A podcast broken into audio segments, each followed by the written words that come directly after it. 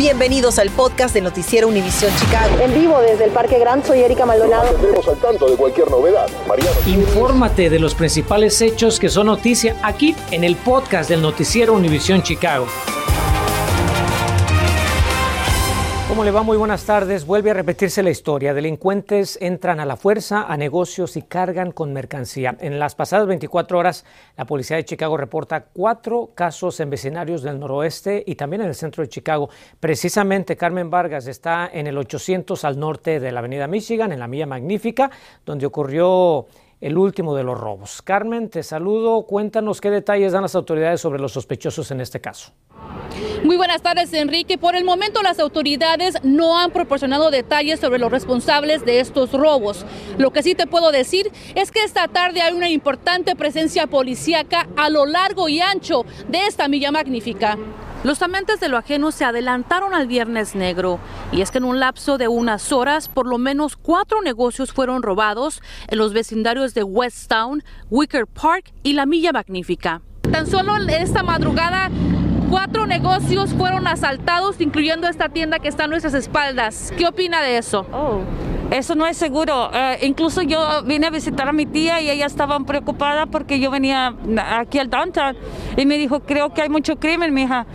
Le digo, bueno, vamos a arriesgarnos, tía, esperemos, esperemos todo vaya bien. Hasta ahorita todo está bien. En la avenida Michigan, la tienda Canada Goose fue asaltada entre las 12 de la medianoche y las 6 de la mañana. Según reportes de las autoridades, el ladrón o ladrones rompieron una ventana del establecimiento para entrar y robar mercancía.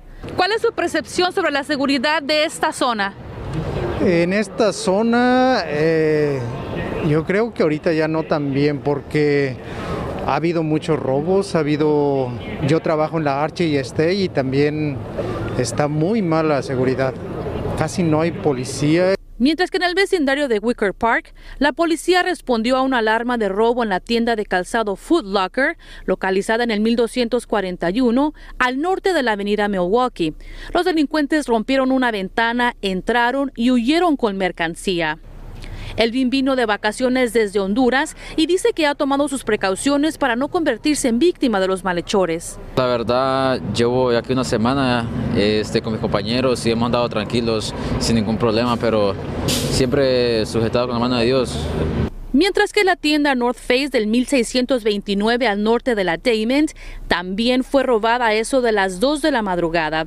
De acuerdo con reportes, la puerta fue forzada y los malhechores se llevaron una gran cantidad de chamarras. Sorprende la verdad porque, o sea, bastante gente caminando y nunca uno se espera ver algo así como alguien tratando de robar o... Sí, sorprende. En Westtown, la tienda de teléfonos celulares Boost Mobile del 2642 al oeste de la Division también fue atracada a eso de las 2 y 40 de la madrugada. De acuerdo con las autoridades, la puerta frontal fue dañada y los sospechosos se llevaron múltiples aparatos electrónicos. Está mal, muy mal, pero es que también la gente no quiere trabajar. La gente está pensando nada más a dónde robar, dónde hacer. También en la Archer y la State también han robado mucho. Se meten en las tiendas en la madrugada, rompen las ventanas y todo.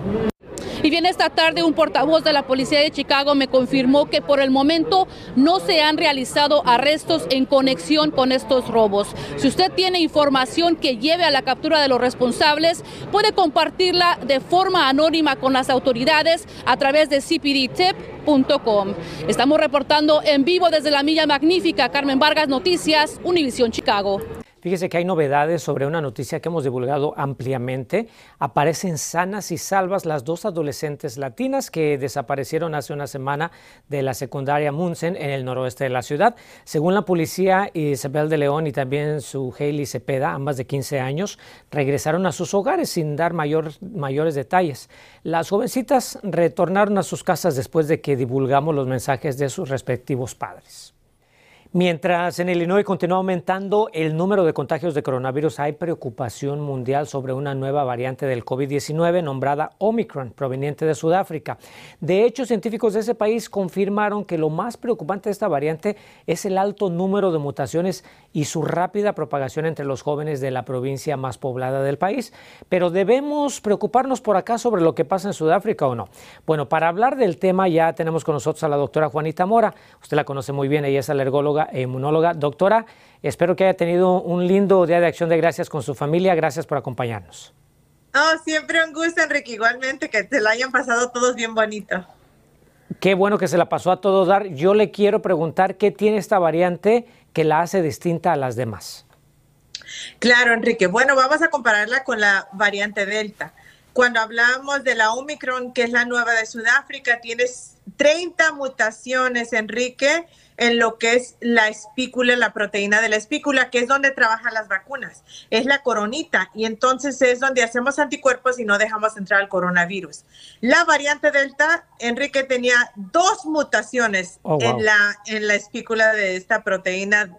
Entonces quiere decir que esta es mucho más inteligente, mucho más evolucionada y entonces este, la Organización Mundial de la Salud la ha llamado una variante de preocupación, porque en Sudáfrica, quiero aclarar que en donde está surgiendo esta variante es una de las provincias de Sudáfrica con este, la más baja tasa de vacunación, Enrique. que quiere decir que se ha propagado por lo mismo de que la gente no se ha vacunado y entonces este virus hace mutación, que es lo que está ocurriendo ahorita. El problema es que la gente viaja y reportes aseguran que el gobierno de Biden va a restringir los viajes de ciudadanos provenientes de Sudáfrica a partir del lunes próximo. Ciudadanos pueden seguir viajando, pero cree que no hay peligro que llegue aquí esa variante. Debemos preocuparnos cuando estamos hablando de Sudáfrica África que está tan lejos? Bueno, tenemos que preocuparnos, Enrique, y obviamente seguir las metas de, de, este, de básicamente de protección que tenemos, las mascarillas, el desinfectante, la distancia social y seguir vacunándonos. Por lo mismo, Enrique, es que estamos empujando que los adultos tomen su refuerzo, que los niños tomen sus vacunas, porque así vamos a tener más protección. No queremos que se hagan variantes como esta que está surgiendo en Sudáfrica, aquí en Estados Unidos, o que se riegue esa, donde entonces va a posar un gran peligro para las vacunas que ahorita tenemos disponibles, porque no van a poder trabajar por lo mismo de que hay tanta mutación en esa, en esa variante Omicron. Entonces no se sabe con exactitud si las actuales vacunas pueden protegernos de esta variante. Todavía. Ahorita está haciendo exámenes, este Pfizer, este respondió a una a un llamado de prensa hoy en día y dijeron que están haciendo exámenes para su vacuna, pero piensan que no va a tener la efectividad que tiene contra la variante Delta y las variantes previas. Entonces, Pfizer promete que ya sus científicos están estudiando la secuencia y que van a trabajar duro en caso de que se riegue rápidamente este Omicron en tener una vacuna que trabaje contra esto también contra esta variante. Eso quiero que el público sepa, sí. Sí, es muy importante. Vamos a estar muy, pero muy pendientes de esta situación, a ver cómo se va desarrollando todo.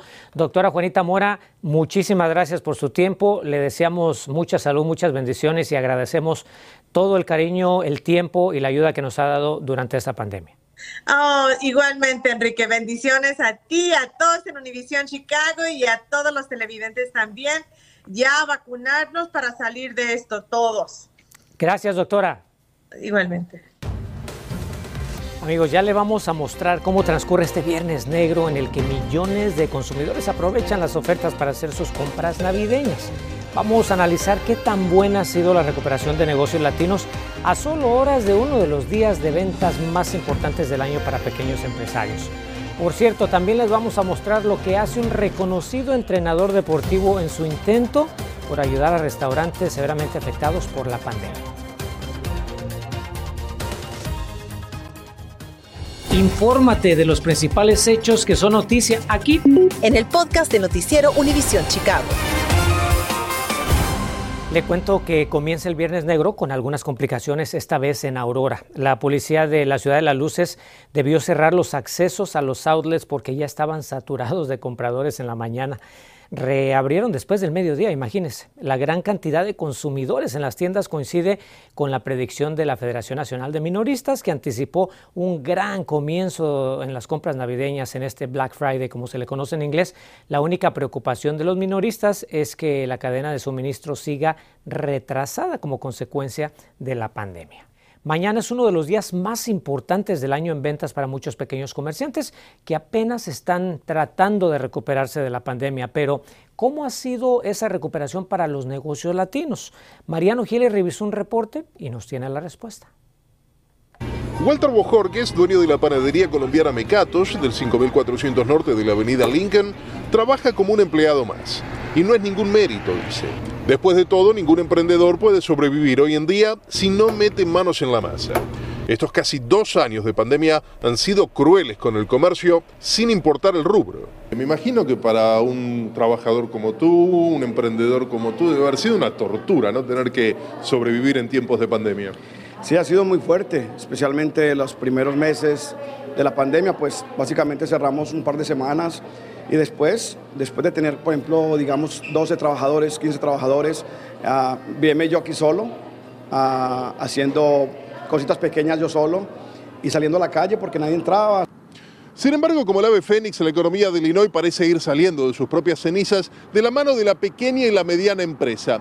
De negocios como Mecatos, asegura un informe del Illinois Policy Institute, que agrega que en los pasados dos años, a pesar de la pandemia, se crearon en el estado 138 mil nuevos negocios.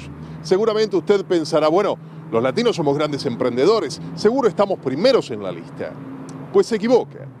Según el estudio, de los 138.000 nuevos emprendimientos, 81.725 son afroamericanos, 30.621 son anglosajones. ¿Y de los nuestros? Pues el saldo, según el Illinois Policy Institute, es negativo. Los latinos hemos perdido casi 1.500 negocios.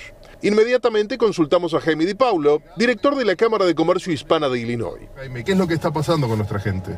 Hay varios factores lo que está pasando, que nuestra, nuestra generación de mexicanos que llegamos aquí en los 50, en los 50 nos estamos retirando y, y, hemos visto una gran, una gran cantidad de negocios cerrando porque no, no tienen un proceso de transición a un nuevo dueño de ese negocio. Los hijos de estos dueños obviamente ya son gente que nació aquí, tienen carreras aquí, no quieren hacerse cargo de los negocios que iniciaron los migrantes.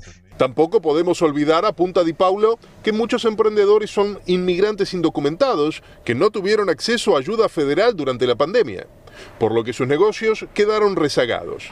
También es verdad que una buena cantidad ni siquiera se atrevería a solicitar un subsidio por temor o desconfianza. Mientras tanto, Walter y sus empleados laboran sin descanso. Para ellos, al igual que para muchos trabajadores inmigrantes, no hay feriado que valga. Y si es el Día de Acción de Gracias, pues se agradece trabajando. ¿Sientes un privilegiado? Claro, claro, me siento privilegiado. ¿Por qué? Porque eh, muchos negocios cerraron, como te decía anteriormente, y ver que Mecatos sobrevivió, que Mecatos sigue, adelante, pues realmente me siento privilegiado y bendecido por Dios. Mariano Gielis, Noticias Univision, Chicago. Y ahora una celebración de Black Friday muy diferente porque honran a un reconocido entrenador deportivo por su incansable labor a favor de los pequeños negocios. Se trata de Stan Anderson, quien recibió hoy un gran impulso para su campaña de recaudación de fondos para asegurar la sobrevivencia de restaurantes afectados por la pandemia. Atletas estudiantiles honraron los esfuerzos del entrenador con una importante aportación para acercarse a su objetivo de recaudar 100 mil dólares. Stan Anderson es una persona um, que le gusta ayudar mucho en, su ciudad de Racine. Vio que durante la pandemia los negocios, los restaurantes um, estaban batallando mucho y, muchos estaban a riesgo de cerrar y, perder muchos trabajadores y la verdad era una tragedia muy grande. Él tomó nota de eso y, decidió um, hacer algo. 500 dólares, excelente. Uh, mucho, mucho dinero y restaurante, eh, Racine, Wisconsin. Y bueno, el entrenador refrendó su compromiso de seguir ayudando al mayor número posible de restaurantes para tratar de garantizar el empleo de muchos trabajadores que sabemos, una gran parte de ellos son latinos, ¿verdad? Muchas gracias, Ligia. Si quieres sentir el espíritu de la Navidad, ¿en dónde puede disfrutar de encendido?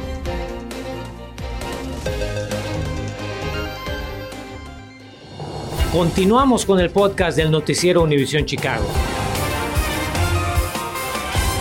Comienza el famoso Festival de Luces Navideñas en el zoológico Brookfield y fíjese que este año, bajo el título de Fiestas Mágicas, el despliegue luminoso incluye más de 2 millones de luces para conmemorar los 40 años de esta festividad y además del Festival de Luces Navideñas, algunos hábitats de los animales siguen abiertos. Sin duda una gran oportunidad para ir a divertirse con toda la familia. Que tenga buen provecho. Aquí nos veremos a las 10. Gracias por escuchar el podcast del noticiero Univisión Chicago. Puedes descubrir otros podcasts de Univisión en la aplicación de Euforia o en univision.com diagonal podcast.